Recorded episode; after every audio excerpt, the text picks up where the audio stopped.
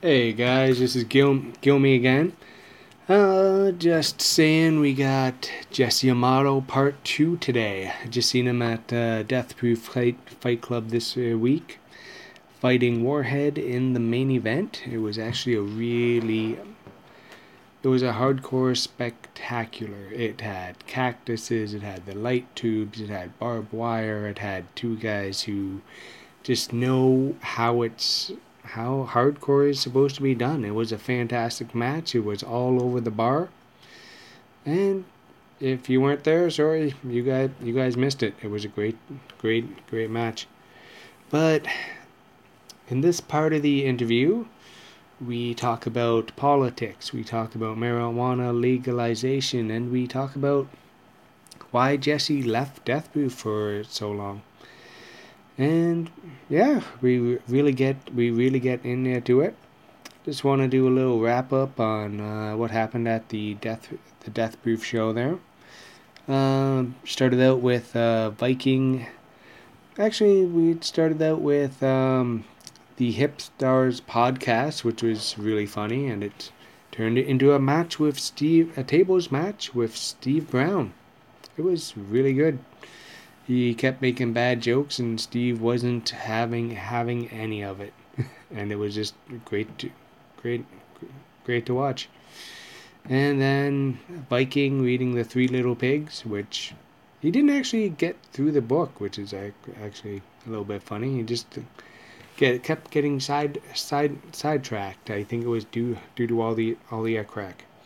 Yeah, these are just what happened. It's in no particular order.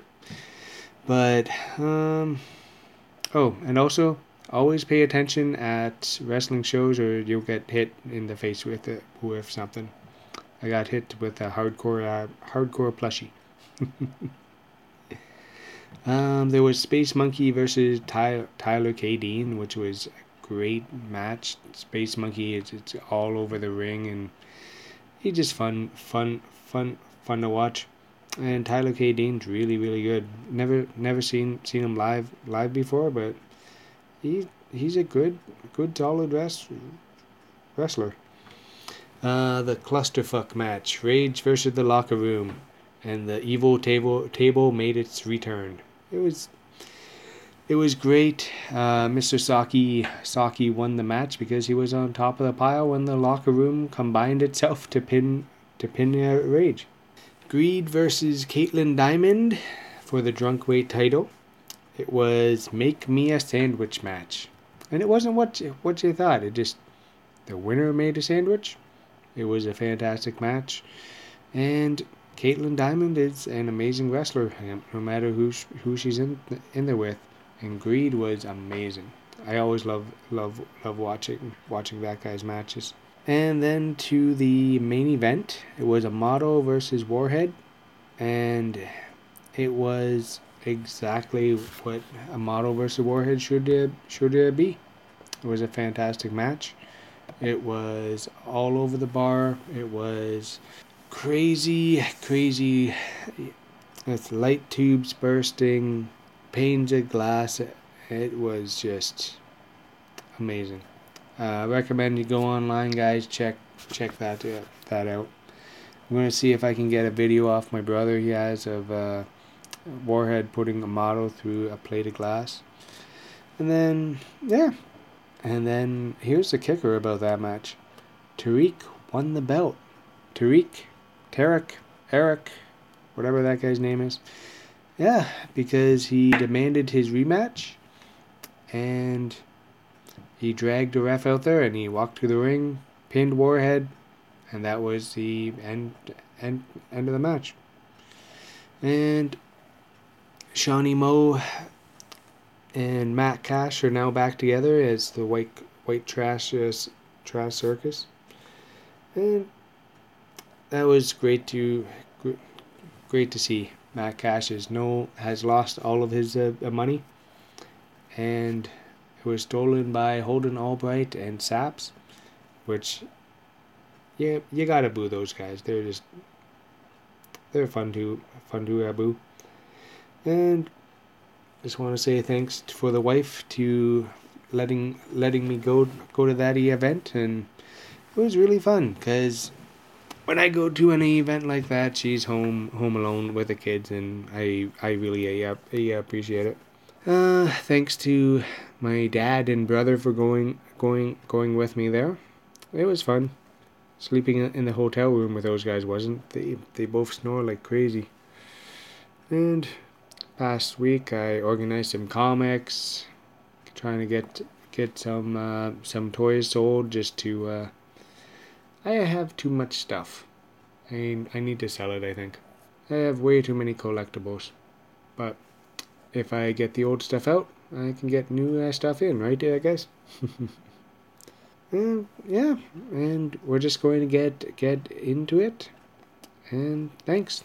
Do you think marijuana will ever become actually legal in this country? Yeah. Yeah? Oh, yeah. I think it's going to happen this year. Yeah. I'm not much of a partaker, but I think... I'm a huge marijuana advocate, so... Yeah. I think it will be. I think it's a matter of time. I think really what it comes down to is kind of like the same thing with drinking. I don't know. This is me being a conspiracy theorist, but this is what my mind tells me anyways. Yep. There's that period of time in the 30s when drinking was illegal, right? During Prohibition. Yep. And I think a lot of that has to do with the fact that what else during that 20s and was on the rise, the automobile. So when people are sitting around getting slaughtered, and then they're driving around, you got drinking and driving, which is obviously a huge no-no, especially by today's standards. Yeah. Imagine it back then, when there's no technology to even prove it. So what do? You just ban it. You can't drink, period. Now what happens when as it's being brought back in? Well, there's more methods and science into the sobriety testing, because drinking and driving isn't good. For obvious reasons. So I think it's the same thing with when it comes to pot. I mean, I think it's illegal because there is no standard roadside test. There's no way to test if somebody's on drugs. You just can't fucking prove it. Unless you go blood samples, hair samples, and that all takes time. And it's stupid and pointless. It costs too much money. Yeah. But I don't know if you noticed recently, especially on the radio, there's this whole thing about, I think it was like last weekend, where they had this big thing where the Toronto police were testing new equipment as part of their whole... whatever blitz they're having for that time for people on drugs and impaired. It wasn't about drinking and driving. It wasn't the ride program. It was they're testing new methods and new equipment to see if you're on drugs and driving. And they're doing it at random. So that to me says this is what they've been doing. And like I'm well aware of all this stuff as was kind of going on, right? Yep. I think we should legalize it, tax it, and get more money for everything.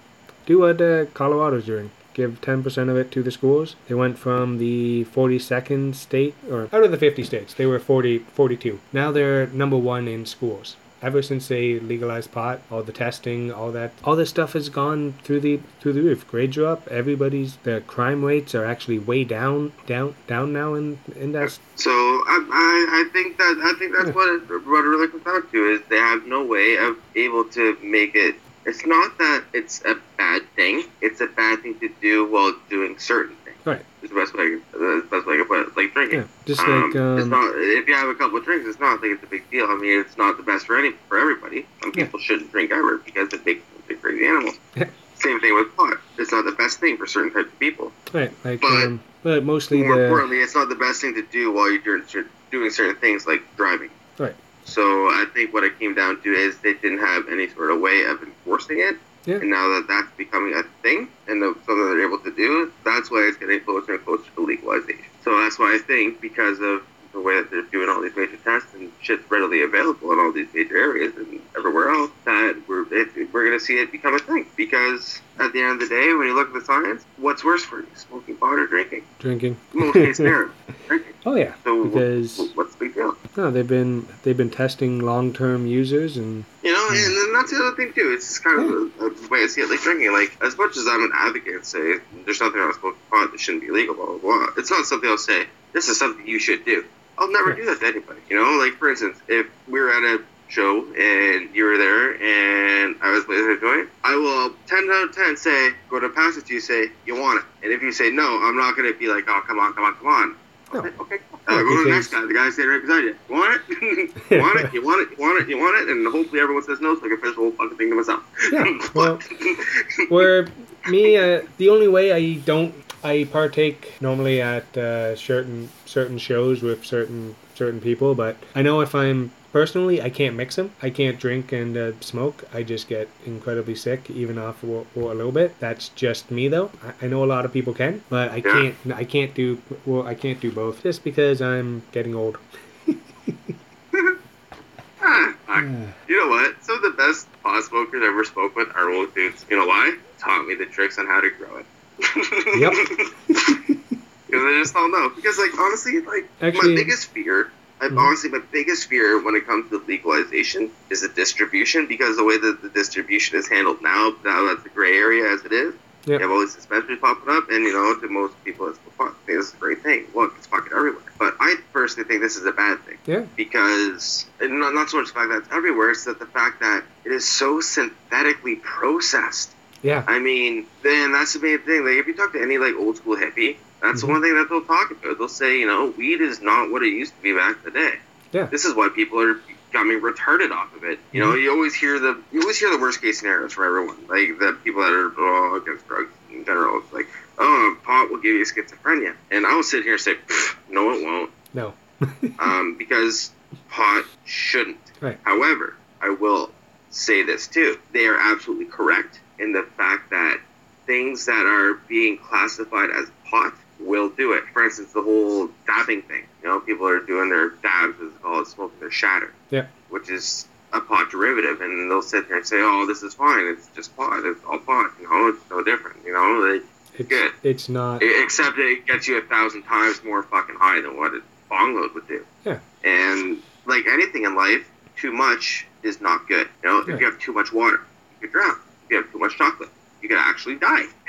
Yeah. You know, like too much of anything is bad. It's no different when it comes to pot. If you drink too much alcohol, what happens? You get alcohol poisoning. Yeah. What happens? You die. Yeah. You know, but it's just alcohol. But that's the argument that these people don't see in it. It's like, yeah, it's like crack to cocaine. I mean, I'm not saying either or is good, but it's the same argument. Are you going to say that crack is okay because it's okay? No. You're going to shit on crack because crack is retarded because it's so much more potent than cocaine. Yeah. You know, and it's so different with pot. No different with pot. And that's just kind of the way I see it. Or you see these strains of pot that people are smoking. And it's absolutely insane, the potency of the plant, because it's not being grown anymore. It's not organic. Like, I guess you could say it's organic, but it's being scienced so fucking much that you're making it so ridiculously potent. That's what's fucking with people. Just leave it alone. Yeah, because you know? It's good. Like, because even... basically what you're doing is you're going to the liquor store and you're going to buy rubbing alcohol and then you drink it. Yeah. But does it make it okay because you bought it at the liquor store? Because you bought alcohol at the liquor store, they should drink it? No. You shouldn't drink 99% fucking alcohol. No. It's bad for you. Same thing with pot. You shouldn't be doing that. And I think, and that's where it kind of gets its bad raps. And that's where you're going to see the thing, oh, pot causes schizophrenia. No, it doesn't. But, yes, it does. Yeah. Because and there's the... If that makes sense, it sounds kind of backwards saying it, but I think you kind of get what I'm saying here. Yeah, I do. If you were to throw a bunch of seeds in your backyard and just grow fucking pot yourself and you smoke it, you're not going to become a paranoid schizophrenic. No. At least not if it's fucking legal. Yeah, because... If it's illegal, yeah, because now you're paranoid of fucking something. You go to jail. But at that point... There's nothing wrong with it. No, but if you're going to smoke something that is 100 times more fucking potent and fucking psychoactive than what it should be, and yeah, you're fucking with a lot of shit now. Because now it becomes a whole other thing. A whole other thing that you're getting into. The THC percentage is so much higher with the synthetic or the specialized stuff where I'm going to date myself back in the mid 90s stuff I used to get way back when you could smoke like a handful of this stuff between two or four of your buddies and then go on a walk, do normal things, just everything just a little more mellow. And now the stuff that's out there, I take 2 hits off of a joint, I'm good to go. And you're good to go for a couple hours. Yeah. And that's what's scary about it, you know? Yep. Because especially when you get into the habits, like you have a habit, like for instance, like when I play video games, I like to smoke bong load. Before I play a game of NHL, I smoke a bong load. Yeah. Now, if you're smoking something that's a lot more stronger, potent, you have the habit of smoking the bong load. It's no different than cigarettes. Why do people have so much higher time smoking cigarettes? It's not so much the nicotine as much as everyone says, "Oh, it's the nicotine, it's addictive." But, you know what? They're right. It is addictive. But nicotine by itself isn't bad for you. What you're addicted to more so is the motions. You're addicted to it. What you're doing, you're addicted to having the cigarette in your hand, bringing the cigarette to your mouth, doing it in certain situations. Like for me, the hardest thing when it comes, like I'm trying to quit smoking now, and I actually switched to a vaporizer because, again, it is true that nicotine is addictive, and that's what I'm getting at the vaporizer. But nicotine by itself isn't harmful. It's the other shit in the cigarette that's super harmful for you, right?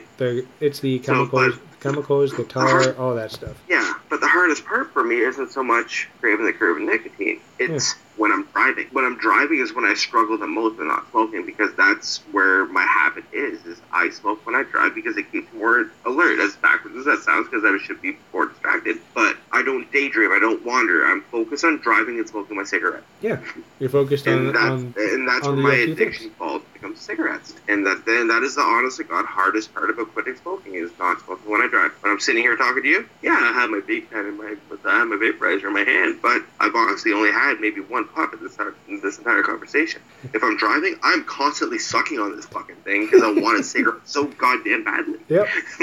No. But and that's what it becomes. And so back to kind of what I was saying is when you have this habit of, say, you want to smoke pot before you do something. You want to smoke pot before, like I said, playing video games. Yeah. And you're smoking something that's a lot more psychoactive. And you're intaking this all the time. Well, imagine what's going on with your brain in this time period rather than what normally should be happening. I mean, Joe Rogan actually, and like back to our stand-ups, that we started with in his latest one, he talks about this kind of stuff, and he actually breaks down the science behind these dispensaries and shit. And he's like, you go into the thing and you get a gummy bear, and he asks the guy, okay, well, how much should I take, you know, because he explains, you know, when you ingest weed, it gets processed by your kidney, which is 5 times more psychoactive than smoking, which, again, that's not really a bad thing as long as you're not really doing anything with it, you know what I mean? Yeah. But when he asked the guy, he's like, well, how much should I take, you know, a handful? He's like, no, just the leg. He's like, well, then what the fuck are you selling a whole bear for?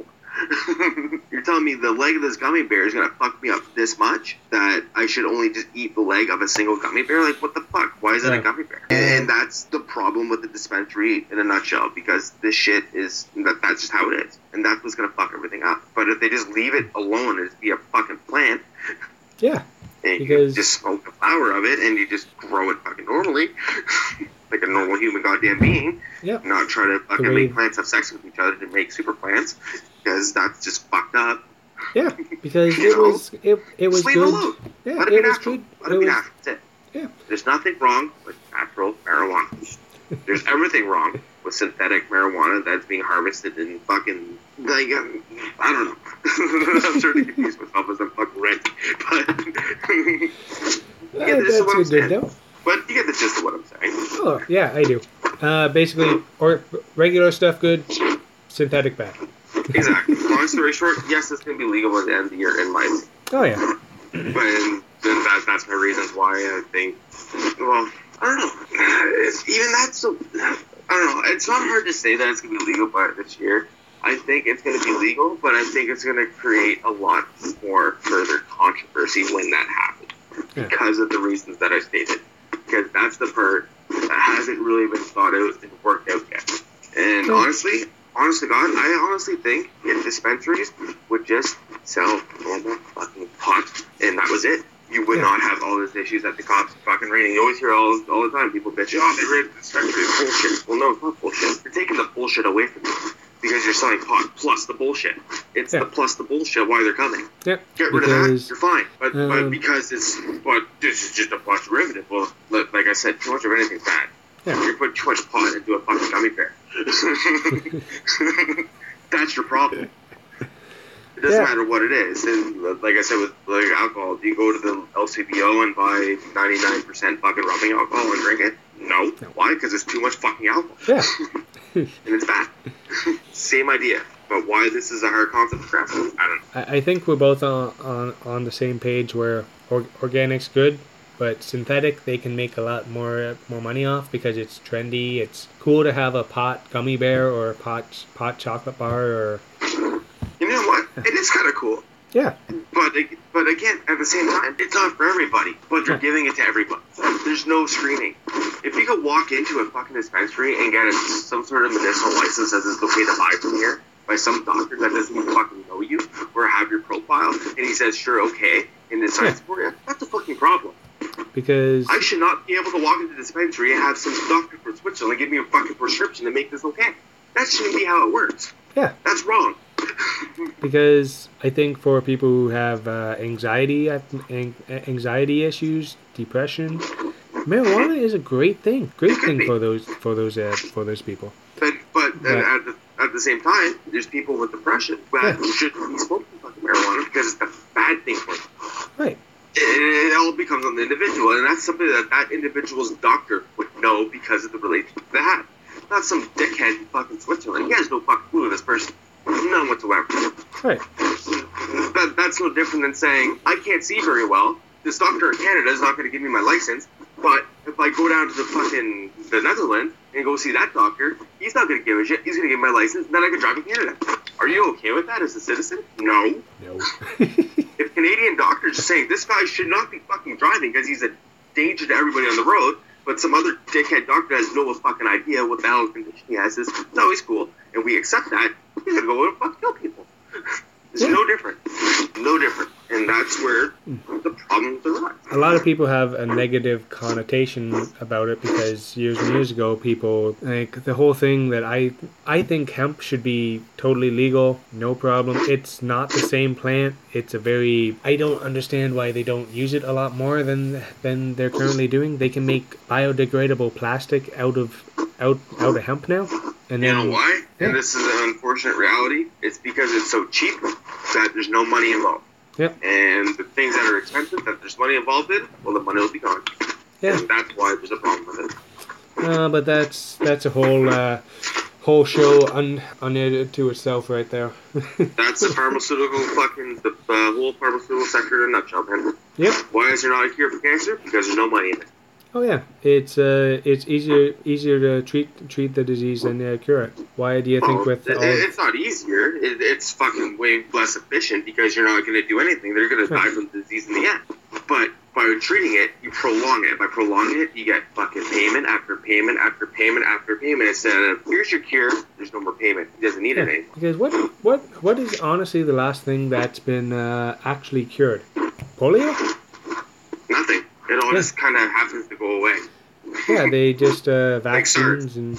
Actually, what was the last one? The last one was what? The bird flu thing that fucking went crazy in China? Yep. And then it came... Oh, no, it was that other fucking virus. It was that crazy fucking thing. It barely got up here. It almost came here. It was a big thing, but then it just stopped. Because I don't know. Because... I don't know. But that seems to be kind of like what happened. And even HIV and AIDS. Now it's suppressed. It's not cured. It's suppressed. So it's not killing people every fucking 10 seconds. But these people that have suppressed it have to keep getting their fucking drug to suppress it and keep it gone. So it's not breaking out so everybody's getting it. Or keep it to a point where it's not killing people, but somebody's getting paid hands and it's still spreading. But it's spreading under the table where it's not becoming a big deal, where people are saying, we need a cure. We need a cure. You don't see anybody having these big fucking rallies to raise money for HIV cure because they have it suppressed to a point where it's not a big deal. And it's the same thing with all these other things.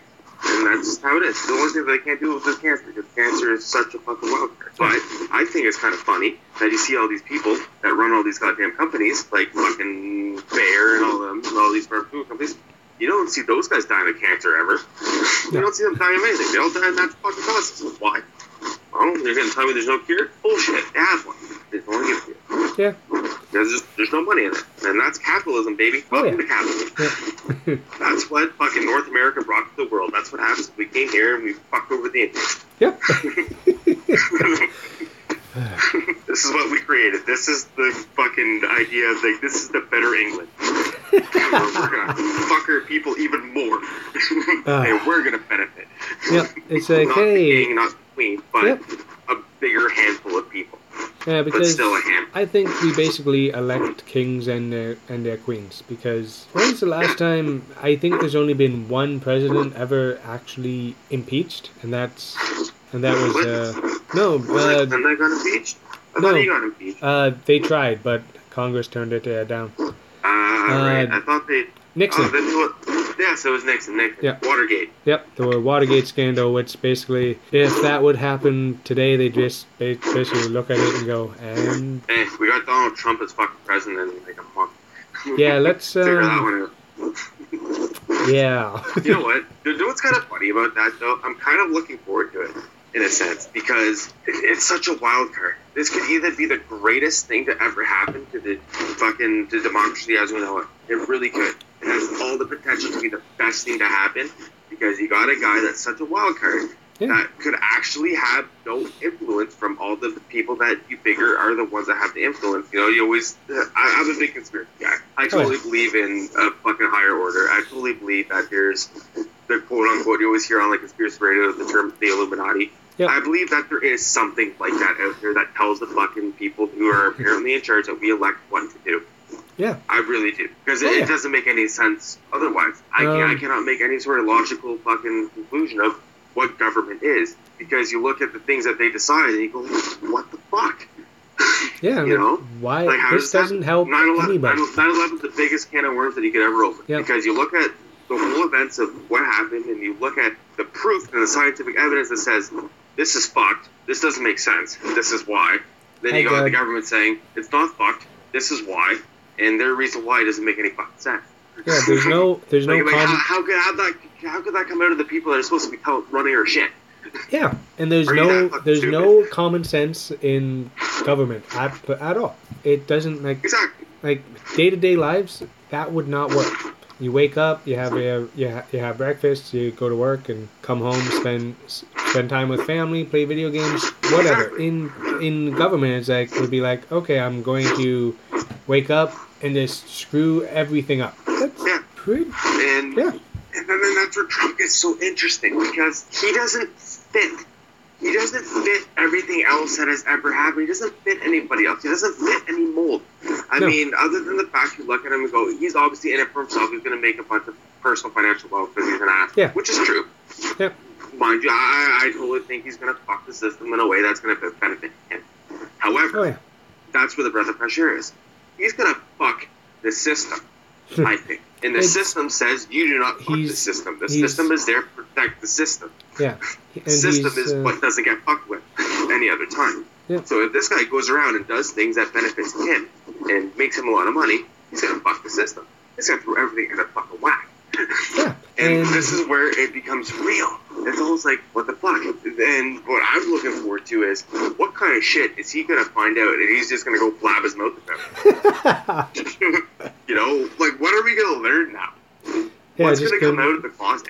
Hey, guys, remember when everyone was talking about Area 51?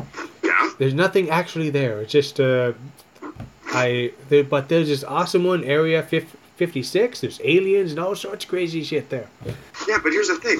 We still don't know what the fuck's in Area 51. I know. There's no actual proof. As much as they say there's nothing there, where's the proof that there's nothing there? Oh, and they cut off... As much as we say there's something there, where's the proof that there's something there? Oh, because the United States has never actually said, okay, fine, we're going to open the fucking doors so you can see through your goddamn stuff. It's never happened. Ever. Yeah. So, who knows? Who knows what's there?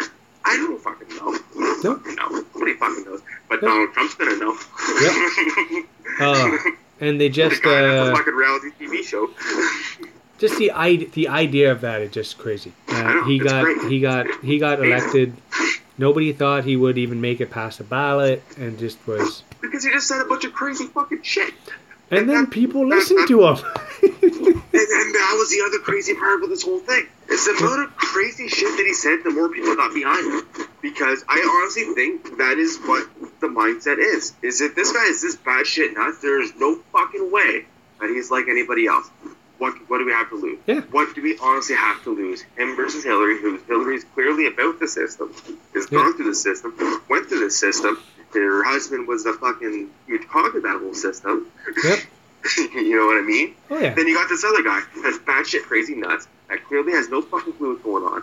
And who's the most likely person to spill the beans and give us the honest to God truth? Is a guy that's actually speaking his mind, saying "fuck the Mexicans." As much as he's a racist, derogatory bigot, and that's bad. I'm not saying that's good. I'm not condoning that at all. No. What I'm saying is the fact that he's so willing to be this fucking nuts means he's going to spill the beans on everything, and he's going to answer every single goddamn that we need. Actually, it was just tweeted last week. He didn't even know there was meetings going on to inform him about the presidency. He had no idea.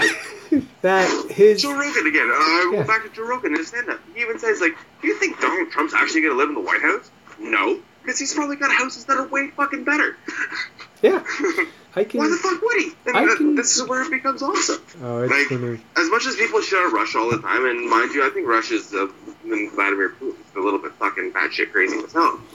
But I think so goddamn real, you know, and I almost take solace in the fact and the shit that he says. Like, I kind of half-ass believe most of it, because he's got no reason to lie. He really doesn't. Yeah. When he goes on, like when you look at everything, especially in the information age of real with the internet, like, when everything kind of went out of fucking proportion and got fucking really totally blown out with, like, the WikiLeaks and everything else, and Edward Snowden and the Julian Assanges of the world that have actually went out and said, here's the actual documents that we shouldn't have, but we got it because some guy was brave enough to download it from their goddamn computer and say, here you go, and then we released it to the world. And we found out a lot of crazy shit. Yep, they did. Which the United States government denied at first, but then they stopped. So clearly there's at least some sort of fact to this. And Russia obviously knows about it, and that's crazy. But that's the part that nobody really talks about in the media because, again, I'm a conspiracy theorist, and I totally think media is... Actually, I think the new term is critical thinker. Yes. But all this shit that has come out is all shit that we have for years been calling the Russians crazy for saying. Yeah. But it's all been turned out to be true. Yeah, because... But we have to fucking go against it for it. Is Russia really going to go and drop bombs? No. Would they have Hillary gotten it? Honestly, I think they probably would have. And I think they have good fucking reason. I think there's a reason why that Russia wanted Donald Trump to be put into presidency. And it's that reason alone that Russia was behind him so strongly that he said, if you vote for Hillary, it's war. If you vote for Trump, it's peace. And I think that was the strongest message they could have ever sent, because that just goes to show you that these crazy fucking guys that, so we've been told, that's been going against America and all their policies and their bullshit because, well, as we've learned, as history unfolded today, they fucked over a lot of people. They've done a lot of bad things. They weren't wrong the whole time. Yeah. They weren't wrong. No, they weren't. So... This is why I'm actually looking forward to Donald Trump now. Like, at first I thought it was the craziest dumb idea, like, how the fuck will he ever get out of this? And mind you, some of his ideas I don't agree with, but again, this comes down to the things, like, is he going to do things for his personal gain? Yes. No doubt about it. Like, his whole idea of abolishing unemployment, which, again, it's a good thing to do, and try to get that number down, but he wants to take, say, for instance, the skilled trades, and say, you no longer need a ticket. You can hire some guy to do it for $12 an hour instead of the guy union work that makes an assload of money. Well, I'm a union worker that makes an assload of money, so obviously I'm going to be a bit pissed off because I'm selfish. Yeah, because you also want to keep the... I like what I make. Yeah, I like getting fucking $60 an hour when I have my ticket. That's awesome. I don't like the fact that this asshole is going to try to take my job and give it away for $14, $15 an hour and force me to lower my wage to do that, because somebody like him, who built a lot of buildings, is going to benefit so much more by paying a bunch of workers fractions of the cost. That's where he's going to benefit from himself, and it's going to fuck over some people. Yeah. And you know, that's the part that I don't like about it. As much as I'm in Canada, he's in the States, but we're a fucking caboose to that train wreck. You know? When that train wrecks, it's going to take time, but that's eventually going to come to the caboose, which is us, and we're going to get fucked too. Oh yeah, because our trade is very much dependent on the U.S., and basically... Our entire country's connected to them, whether we like it or not. It's just they're our neighbor. Exactly. We rely on them, and they rely on us. Yeah. As much as they don't want to admit that they rely on us, they fucking rely on us. Because we are their number one threat. It's actually listed on their goddamn website, securities website. Their number one, fuck, I don't know how to word it. The biggest threat of the nation to the United States is Canada. And it's actually listed, number one, Canada. Because we are. Yeah. Are right here. And we got the power, we got the intelligence, and we have the ability to fuck shit up. I mean, we burnt down the White House. And again, and shit like that too. That goes about the whole American government system. Their educational system omits the fact that Canada went down and burned down the White House. They refuse to even admit that it happened. But it happened. Yeah, in... How can you express such a system that says that didn't happen? War of 1812, I think it happened in the year 1814. Yeah. Oh, there's... We went down there and burnt their fucking pig house. Yeah, there's actually a song about it that I played at my wedding. My dad always sang it. So I found the 1930s recording. Oh God, that's just weird. Yeah, that's just weird. Okay. Anyway, what else do I got here? Oh, did you listen? I gotta get you back and do a whole conspiracy podcast with Grace. You guys would absolutely get along great. I did a conspiracy podcast about a month ago now. I just got a PS3. I haven't been a video gamer in years. Any recommendations? When you were a gamer, what games did you like? Mario? I was a Nintendo guy last time. Last time I was gaming. Yeah, I'm using a screw as my first thing. Oh yeah. Nah. Area, what would you like? Little Big Planet, you'd probably be into that. Yeah, picked up a couple of Final Fantasy games, picked up the Mass Effects trilogy, picked up Chainsaw. Yeah, that was actually good. Yeah, picked up Chainsaw, Lollipop Chainsaw? Lollipop Chainsaw. Yeah. There we go. As you see, I'm not a gamer. I just wanted to try the PS3 because I can buy games. If you like wrestling games, pick up the AAA game. Oh, yeah. Right on. Yeah. AAA game's sweet. All right. Now, kind of a fanboy question now. Sure. You're coming back. You're going against Warhead. Are you going for the Death Proof championship this time? Yup. Yeah, that was a... He just put it up. He just put it up so we can actually talk it more about it. So yeah, good timing. Yeah.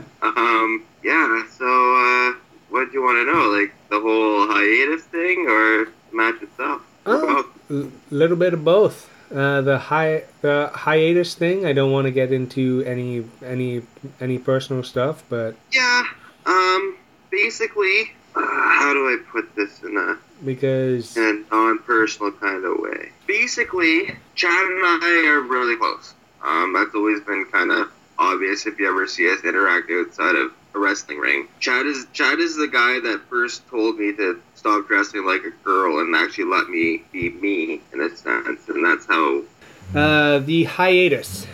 Yeah. So, with Chad and I, like I said, we're very close outside of wrestling, and he was always my mentor, and he did it with tough love, and I don't always react well with tough love in a sense. It's a gray area. Either I take things that I should be taking seriously, not seriously, or I take things that I shouldn't be taking seriously to heart, and it goes both ways in a sense. So after 5 years in September, October, November, December, January, 5 years, 4 months, so almost 5.5 years. We just kind of hit a breaking point in a sense where we just didn't see eye to eye anymore.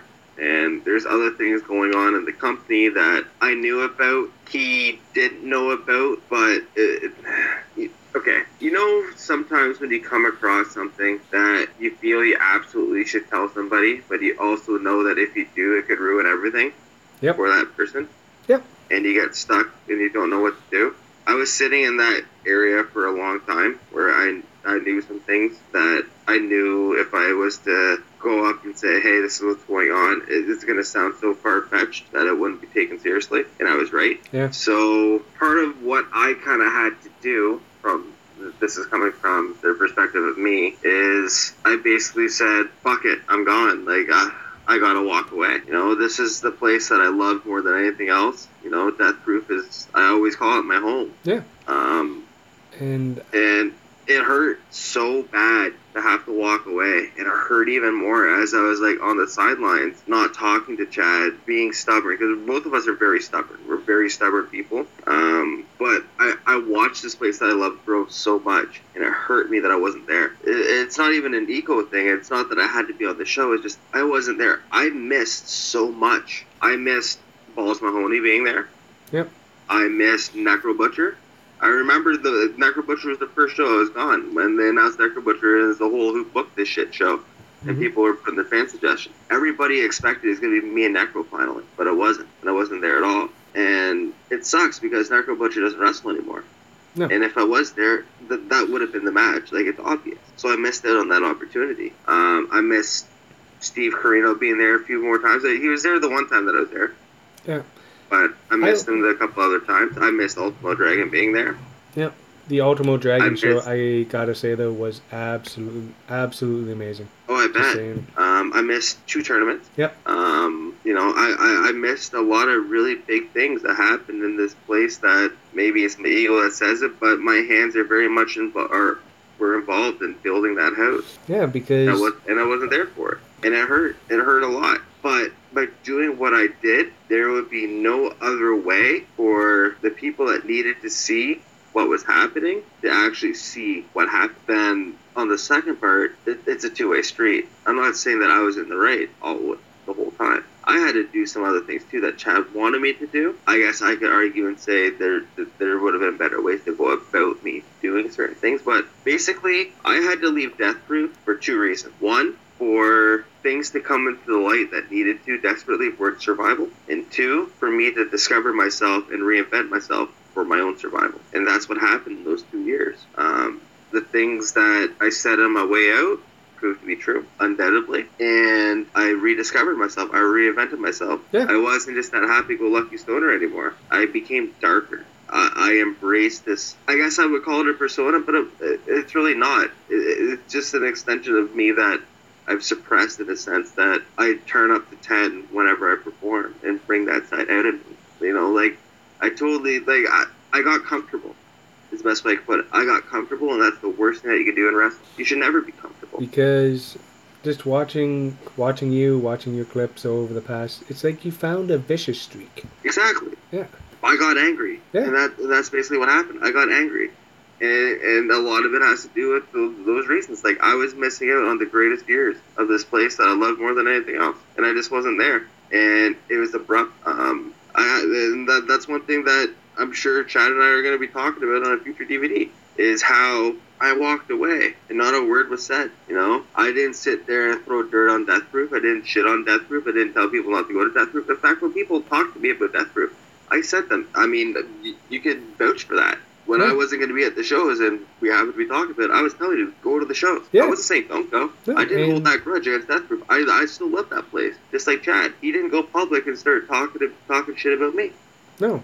And I didn't do anything. Literally, it was just one day I was gone. And I was gone from wrestling in general for a few months before I showed back up on some random show at a Comic-Con in Hamilton. And then I got into the whole Smash deal a little bit after that and started working with Smash before finally Chad and I started talking about other things. Basically, some stuff came up that I had some answers for that he didn't know. And next thing you know, he's like, so I'm kind of hurt, and there's a mystery opponent supposed to be in this Flaming Tables match, and I think you'd be the better suitor to jump in that. What do you say? Like, did you want to come home? And I said, absolutely. No, this is something that a lot of people don't know. Was in talks for a while, like as early as when they did their first homecoming show in Hamilton. Before that, almost 6 months after the fact, Chad and I actually had a meal together. We sat down at Boston Pizza, me, him, Alex, his fiance, and referee Vandercruz. And we sat down, we talked, and we were talking about different ways for me to come back. And then we hit a standstill.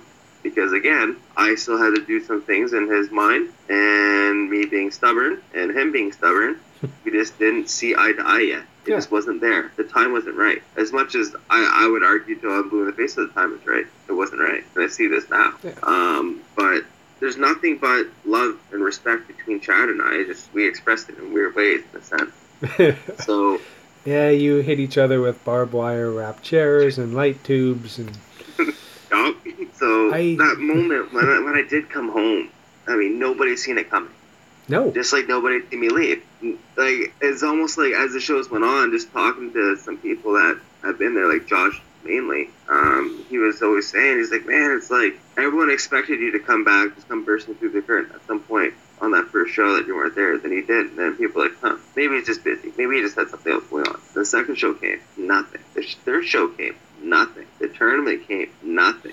And again, there's nothing going back and forth. So it just got to a point where it was actually like 2 years. It was actually a year and 11 months that went by, but we'll just say 2 years, before all of a sudden Rush plays over the PA. And at this point, too, you got to remember, Death Proof has changed. It's evolved. Yeah, there's people that were at that. I would say 75% of the people that were at that show I haven't seen at a Death Proof show before. But the crazy part about it was, and what really solidified that this is my home, 100% of the people that were there got excited. They knew that this was big, and the ones that did know me from elsewhere, from my endeavors and Smash, and just even like, I guess, the quote-unquote legendary stories of Jesse fucking Amato and who this guy was that was here, has all of a sudden came back.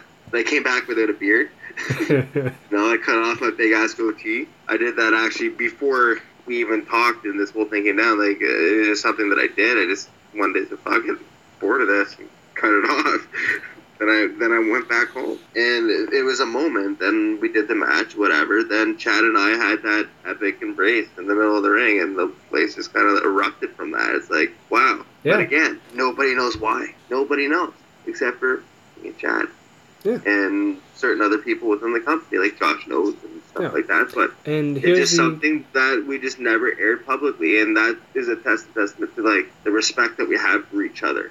Yeah. Even in our darkest times, we didn't have that ill will against each other, because I guess as much as we both said it's never going to happen, we said it behind closed doors to those closest to us. Deep down, we knew it was going to happen, and it did happen. Oh, yeah. And now here we are looking into February, going against the Super Bowl, and we're going to have this match against each other. Now, we posted 2 years in the making. This match is actually a lot longer than that. Josh is right. The last time that we actually had a singles match against each other was back in the garage days of Death Proof, and that was the first Death Proof show and the third Death Proof show. Yeah, and we haven't wrestled each other once since. And he won the first one, I won the second one. And here we are. I got a feeling you're gonna have something heavy on your shoulder walking out, but who knows? Honestly, I don't even know, and I'm not even saying that as like trying to work you or anything. Like, we haven't even discussed it. Oh no, it just me as a fan would love to see you get the a title, but I think a lot of people would, because like I would be the first Triple Crown winner in Death Proof. Yeah, I won the Death Proof tournament in the second one. I did win the Youngblood belt by drowning Danny Orlando in his hot tub. Yep, yeah, you did. And I defended it. But then I had to relinquish it because of the 5-year rule, and that was literally the last day of the 5 years. Like, that was all legit. I have the guys in the Death Proof Championship match on my podcast a month before it happens. Well, that means that you better be at that damn match there, bud. I am going to be there. I'm bringing my dad and my brother. Right. We talked about this. Yeah. Yeah. I'm actually looking forward to it. Like, it's the whole thing, right? It's student and teacher. It really is. Yeah. And we honestly, like, I honestly feel I'm such a different performer now than when I left. Like, it's almost like a complete 180 from then to now. Put it this way. While I was in Death Proof, I was bleeding every match. I was doing all the crazy shit all the time. And that was all fine and dandy. I mean, obviously, the fans ate it up, and it got me a name.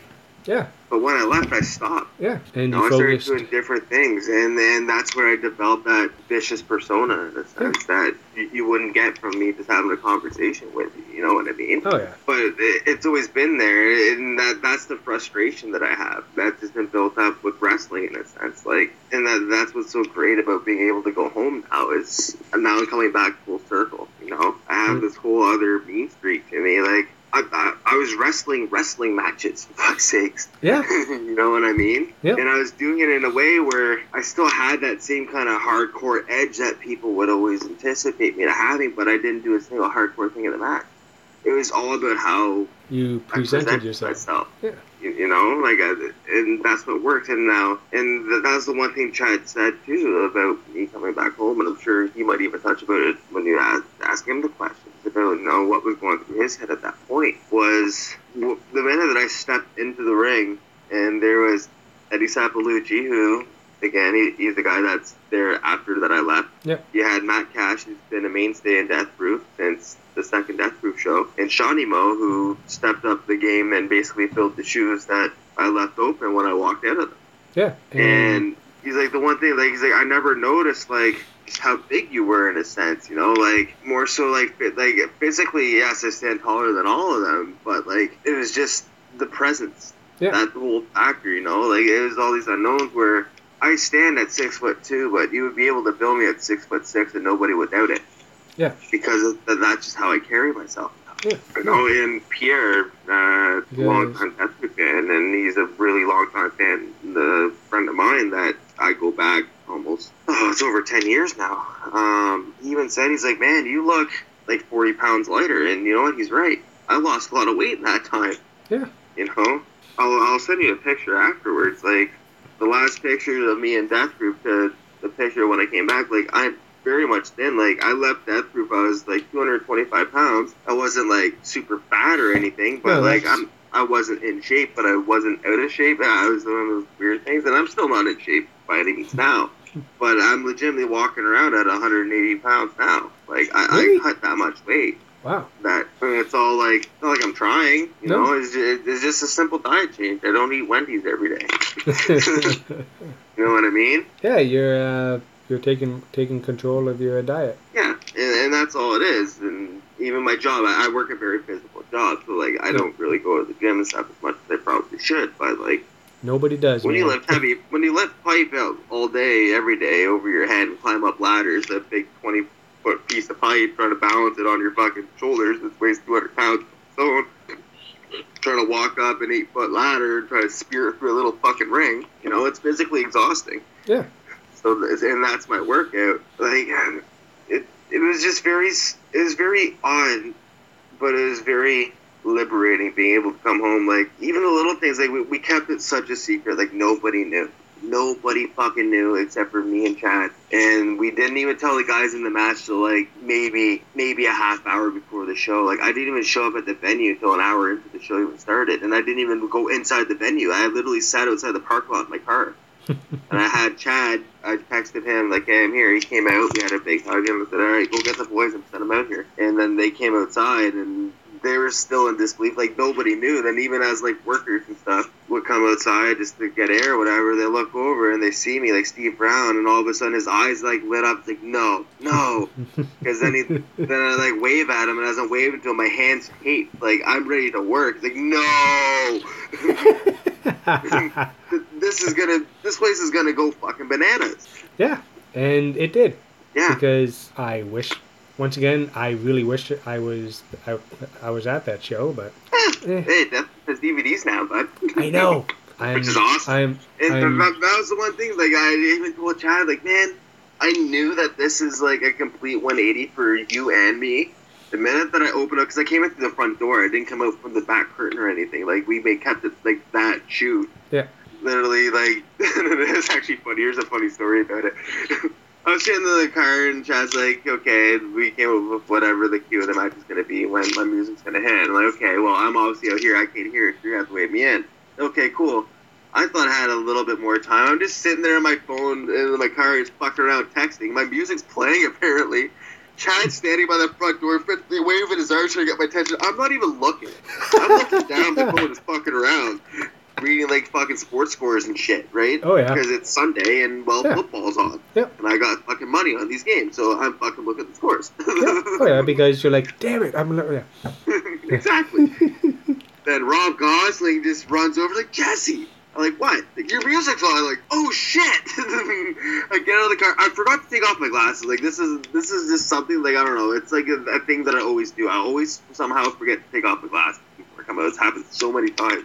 I come out with my glasses on. I walk in the front door, my glasses are still on. But the cool part, I guess, from a performer's standpoint, is, like, as I'm walking through the front door, all, like, the other performers are sitting at the bar and shit, just kind of watching this last match, because I know that someone's going to go through a flaming table. It's going to be cool. Yeah. But again, nobody knew. Nobody. And their eyes are literally, like, giving the rock eyes, like, you know what I mean? Like, the whole, like, fucking eyes wide open and fucking jaw drop as I'm walking through, and they're like, no way. And I walk past Rob Rage, and Rob Rage is smiling, you know? They're trying to hide it. Like, it was just one of those moments. Yeah. And it's like no one really knew what to do, especially, like, I come in through the front door, like, they hear the music, and like I said, probably 75% of these people haven't really seen me, so if they knew my music, I bet you they would probably know more so War Pigs than the Rush song, but they also would know the Rush song from the stories that people tell. Like, that was a distinct thing. you know? So it was like, no way. Then as I came around the corner from behind the bar and started walking down that makeshift entranceway, yep, then the place just started standing up, just fucking going absolutely nuts. Like, no fucking way. Like, this is crazy. Then I get in the ring, and again, like, I was known for being barefoot. I wear boots now and shit, right? So, like, I had that whole get-up. I had the long pants on. I had the boots. I had the trench coat. I didn't wear the mask, though. I'll get into that after. Then I just, like, get in the ring, and, like, just that first punch, as soon as Eddie Saps charged at me and I threw that first punch, and that was it. I could do no wrong from there. I could literally fuck up the rest of the match and it wouldn't matter. No one fucking cared. Oh no. As Tom put it, he had ringing in his ears from people screaming because you came out of nowhere, it seemed. You just kind of just walked in. Like, hey, I'm back. Right through the front door. Yep. So it was almost like that was the whole thing, like this, like, and it was literally, this is something that we were, like I said, we were in talks for a long time, but it didn't come into fruition until maybe a week or two beforehand, you know, when we finally settled and agreed on it. I know there's some people that think it's for one reason and others think it's for another reason, but I'll sit here and I'll say without anything kind of going public that shouldn't, that this was literally 100% just Chad and I. Yeah. Just finally getting our shit out with each other. It had no other catalyst but our own desire. It had nothing to do with anything else. And that's the God honest truth. Cool. You know, it was us putting our shit aside and burying it because that's where it belongs. Chad and I are much better working with each other and alongside each other than we are going against the grain against each other. Which, I mean, not to say that we're ever against each other because we weren't. Obviously, like I said, I've said people at Death Proof all the time. I never said one bad thing about me. Nope. But it just better with me being home. Yeah. I made a joke because, like, yeah, Josh Alexander came back that show. Ethan Page came back that show. Mm-hmm. And, like, the day before, like, you know what's kind of funny? He's like, wow, like, this is the Christmas show. I was like, yeah. Like, it's kind of like the family's all coming home for Christmas, eh? It's all these original guys that was there on day one that... Yep. All totally dropped off. Just I was the one that no one ever would have thought would have lapped. Because I don't know. I guess if you want to compare it to ECW, I was the Tommy Dreamer. I was the Hurt Soul. Yeah. You know, I was the man of the people. Like I didn't have to win a single match, but I was God. It's you know. Well, yeah. Just even going back. It was just where it was Even going back to some of the ones I saw, like first one when I was there, I saw you versus Madman Pondo, a match that I think you've said you weren't a huge fan of at your time, but no, and you know what, me and Pondo is since. Well, we still talk a lot, and we both agree, like, that match wasn't really that good, really, but for what it was, it wasn't bad. But we both know that it could have been a lot better. Yeah. It really could have. And it should have been a lot better. Here's the thing from the fan side watching that match. If you go back to the video, it's me and Ryan are me and my buddy. You can see us the entire time. We're standing behind the ring where we're not supposed to be. Nobody's telling us, hey, you're not supposed to be here. You're supposed to be in your. So you guys like that wall thing, right? That little fucking... yeah. We're between the wall and the ring. Yeah. We're standing right there, breaking all the the cardinal rules as a fan because I didn't know him at the time. But we're just standing there watching. No, I'm just standing there watching you, like, we're 2 feet away from the ring watching you and Pondo beat the crap out of each other, and it wasn't like, yeah, you had me hand you a chair at some point, and it just like, oh yeah, just, hey, when I ask you for the chair, give it, okay, I'm drunk off my ass, so is Ryan, and then a cinder block comes out, and we just start, yeah. And then a cinder block comes out of nowhere, and we're like, no way! And it's super fun just to watch and be part of it there. There's nothing else really like it. Like, I go to other wrestling shows, I see Smash, I love Smash. Love it to death. Love that they're coming to London now. I saw Tommy Dreamer wrestler Tarek and Tyson Dukes. That was a great match. Like, It was absolutely amazing. But just Death Proof is something unto itself, I think. It is. You know, we always joke and say we're killing the business one match at a time.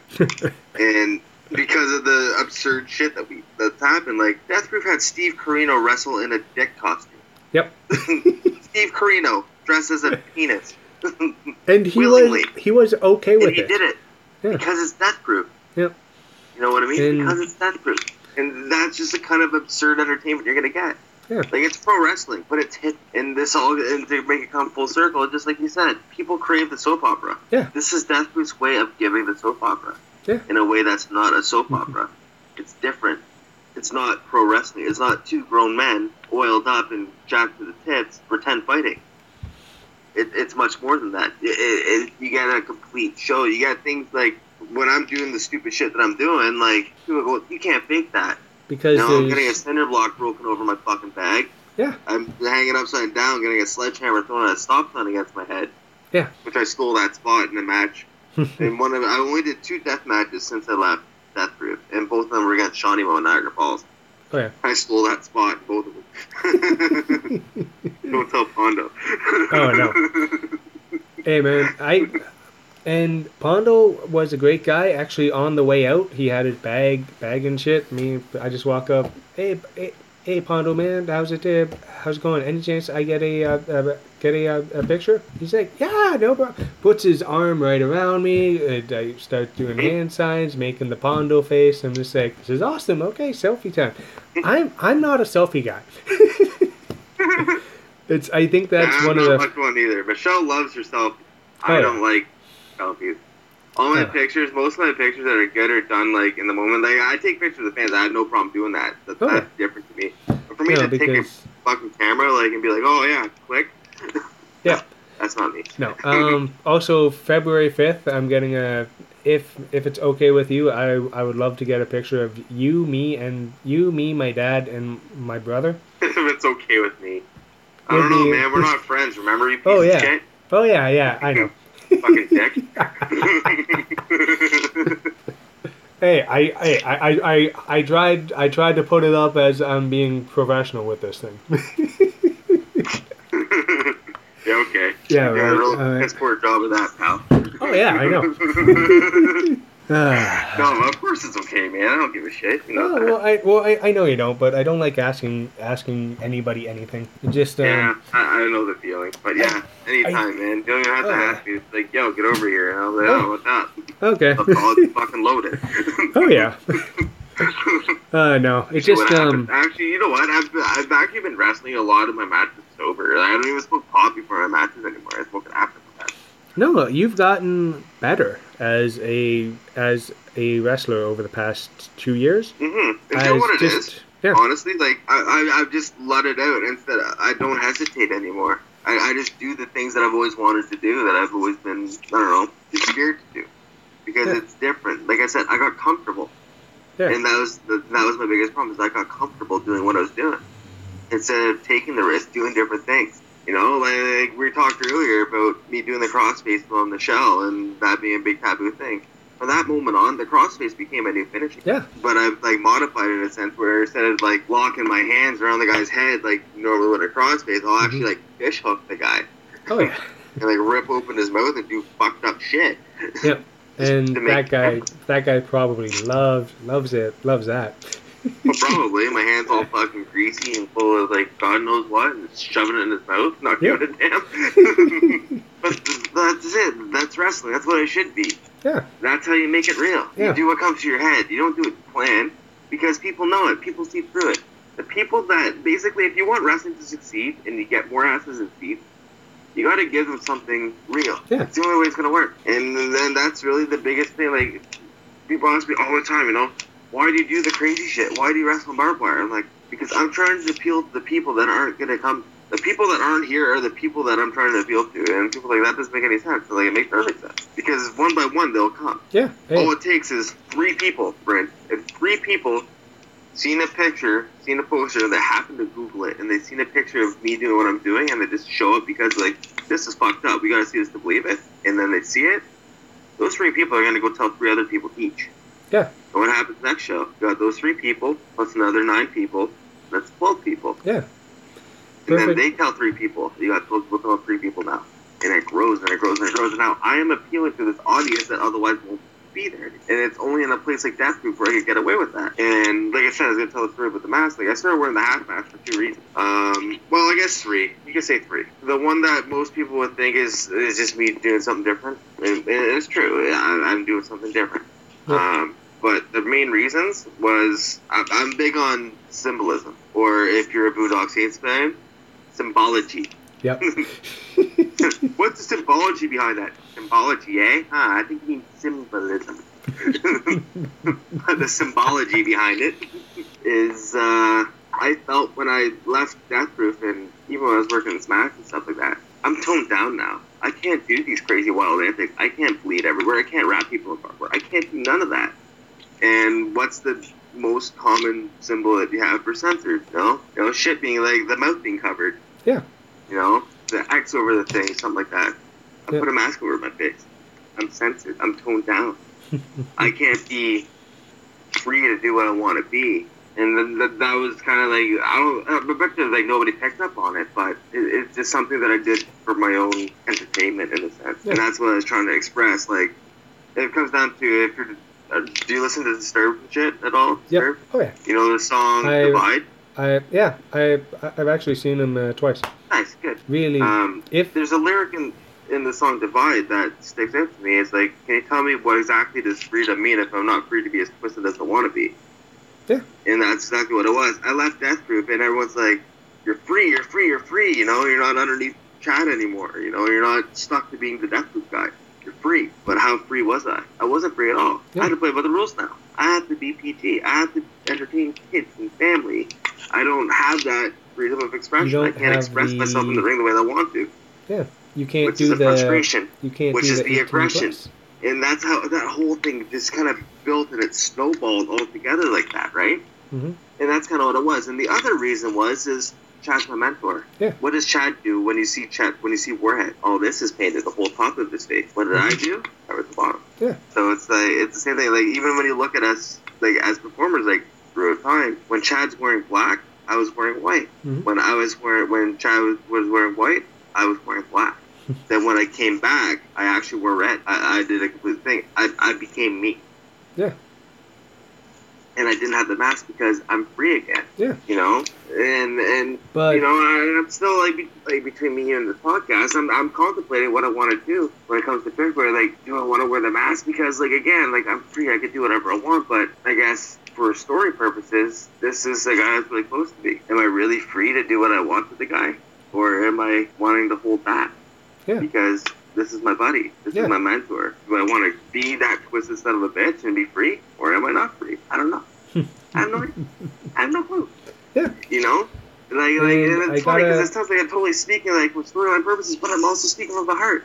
Yeah. And these are the things that makes Death Proof what Death Proof is. It's all very real shit. Yeah, because... But just told in different ways. And that's where you get the soap opera. Because that's what soap opera does. Yeah. It's real life dilemmas. But it's just told in accentuated, crazy, tone-to-10 ways. And that's why, I don't know, that's why I think that is successful in a sense. I mean, you look at the draw and you'll say, oh, it's not like they draw like thousands of people. And you're right, they don't. But you compare Death Proof to... But every single one of those people want to be there. Yeah. Really, really badly want to be there. There's nobody at a Death Proof show sitting on their hands like... Yeah, because the ones that are like that, they're gone after the second match because they can't handle it. Oh, yeah. By the main event. And that's fine. They're warned. You're warned at the pre-show that this is not for everybody. Yeah. You know? You're told before you get here. If you show up with a kid, we'll say, this is not for your child. Like, fucking... This is hard. This 18... is an establishment. Yep. It's not like they're not technically like allowed to be there. Like, it's not like illegal. No. It's just, it's very, very, very, very strongly suggested that... This is not kid... It's not kid-friendly in any way. I mean, look at her hand stamp. It says, fuck yeah. Yeah. You want that stamp on your kid's hand? And then looking at it all night going, what does this say? What does fuck yeah mean? Fuck yeah, fuck yeah, fuck yeah, yeah. No, you don't. Unless you don't give a shit. Again, you each your own. I'm not the person to judge you, but I would strongly suggest that you don't teach a child this. Yep. You know? It's not like you're going to show up with your kids. You know better. Hey guys, I just want to say thanks again for listening to Gilmy Talks. I really enjoy doing these podcasts for everybody. And if anybody wants to get in touch with me, it's justinmgilmet@gmail.com. I now have a Facebook page. You can like it, you can click on it. It directs you to my podcast website. I got us on iTunes now, which is pretty cool. Don't know if it actually works or not, but I gotta figure that out. And thanks to everyone for listening, and have a wonderful night.